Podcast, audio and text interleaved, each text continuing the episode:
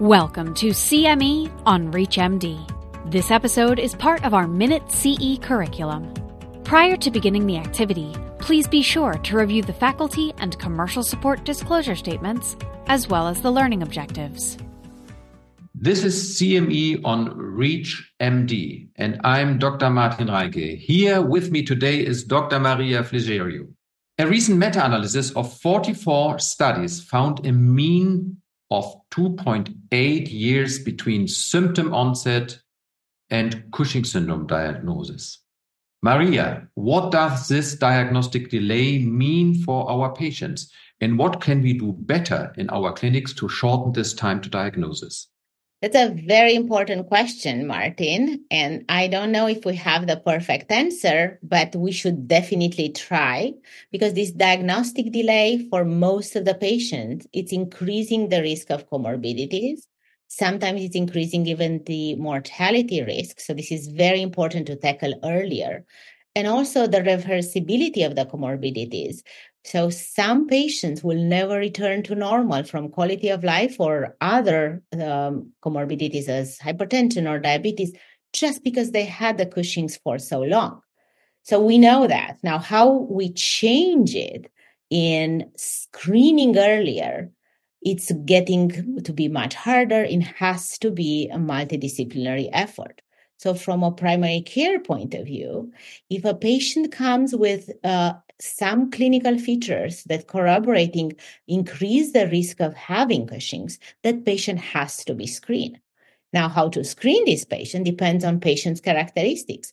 So, we have several screening tests.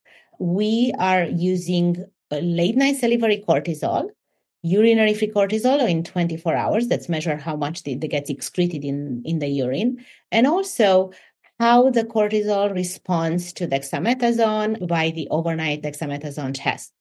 Each of these tests have some specific characteristics and are better for some population than others. So, for example, in women that are on uh, birth control pills, oral dexamethasone suppression test is not the best test unless you stop the estrogen. If you work nights, then the late night salivary cortisol that's measuring the circadian rhythm, it's also not the best test. If you have renal failure in a patient, then it's harder to use the 24 hour urinary free cortisol. So, there are some pitfalls of each of the tests, but the best sensitivity and specificity, and also what's very interesting, the best preferred for patients also is is the late night salivary cortisol. So when we have all these stats, more we need usually more than two.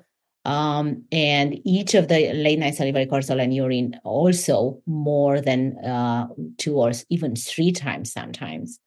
After that, if they are positive, we go to confirmatory testing. And then from there, we have to move to localization. So we have to find out where the Cushing's is coming from so we can uh, really address with appropriate treatment. And the treatment for most causes of Cushing's is surgery, either pituitary surgery or adrenal surgery, or if we're lucky and find a neuroendocrine tumor, taking out. Few patients will need medical therapy before surgery uh, because we can find a tumor. But uh, in general, that's what we tell patients. Yes, the testing is cumbersome, but we need to find out as soon as possible where this is coming from, and then uh, to to refer the patient to a tertiary center and also to to surgery, a specialized surgeon in the same time. Thank you, Maria. This was awesome. So, what would be the first step to delineate the origin of Cushing's syndrome? Which test would you use there? So that depends on the ACTH, and that's very important to have a good assay for ACTH. If the ACTH is low, then it's easy because we have to do a CT of the adrenals.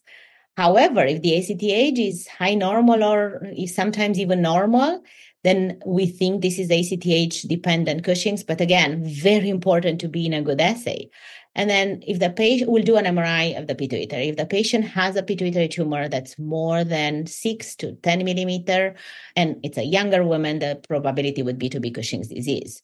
If not, it, and most of the uh, tumors for patients with Cushing's disease are very tiny, sometimes not even visible. As you know, we have to do petrosal sinus sampling to make sure because the risk of death being a pituitary incidentaloma is very high. So seeing something on the MRI doesn't mean that the Cushing's is coming from there. So we need more tests to make sure before we send a patient to, to surgery.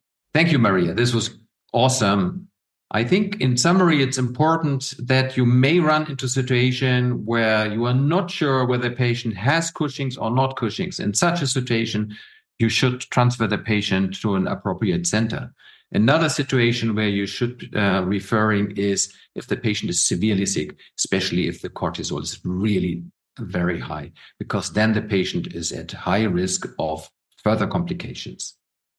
Well, this has been a great bite-sized discussion. Thanks for listening.